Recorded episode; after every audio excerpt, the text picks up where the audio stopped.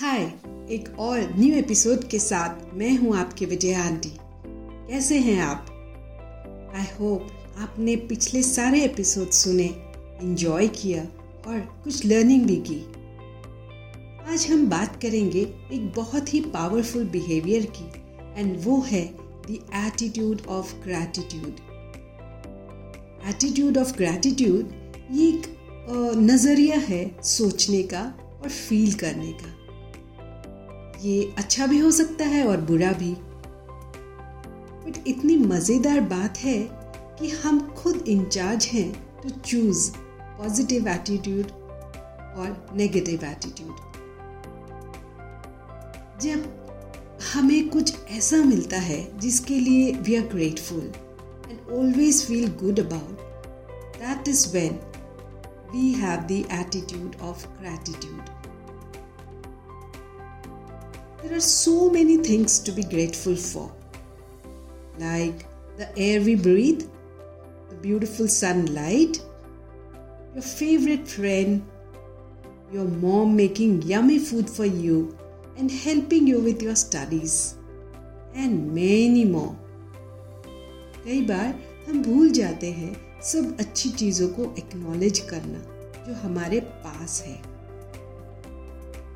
और बहुत बार मुश्किल हो जाता है to have a good attitude specially जब सब कुछ गलत हो रहा हो तो it's very difficult to find something good जैसे बहुत तेज बारिश हो रही हो बाहर, आप बाहर खेलने नहीं जा सकते and you feel stuck but in this situation also there is something always there to be grateful for like rain helps grass and plants to grow, right? It also makes puddle where you can play and have fun. And you always get to learn something new.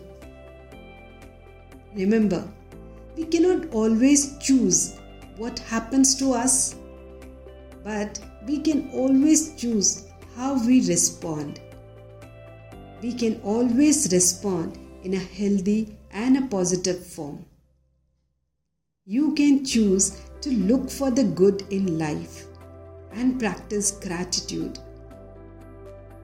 Gratitude makes life fuller, brighter, and better. जब आप में attitude of gratitude आ जाता है तो आप positively सोचते हैं तब देखना how you feel. You feel really good. याद रहे आपके पास पावर है to choose your thoughts is it not amazing that you can choose what you think and how you feel हमको अपनी ग्रैटिट्यूड की ताकत को बढ़ाना है और स्ट्रॉन्ग करना है। अपने ग्रैटिट्यूड को डेवलप करना कोई चैलेंज का काम नहीं है। ना ही इसके लिए कोई ट्रेनिंग लेनी है या नया कुछ सीखना पड़ेगा। आपको सिर्फ़ पहचानना है कि किस बात से या किस चीज़ से या फिर किस इंसान से या कौन से गिफ्ट से आपको खुशी मिलती है।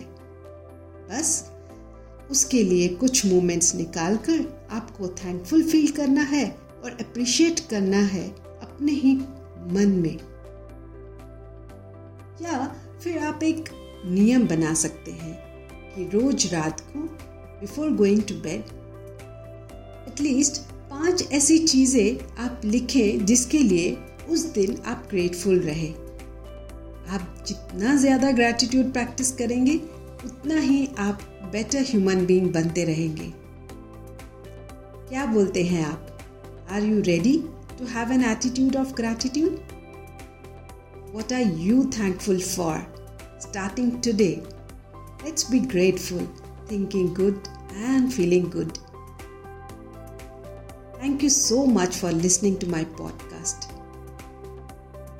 Do not forget to share with your friends and family. Next Monday मिलते हैं एक और नए टॉपिक के साथ अगला टॉपिक सभी वैल्यूज का रूट है that means It is very, very important and very, very powerful. I want you to guess this topic. Till we meet next. Tab tak, take good care of yourself. and keep smiling.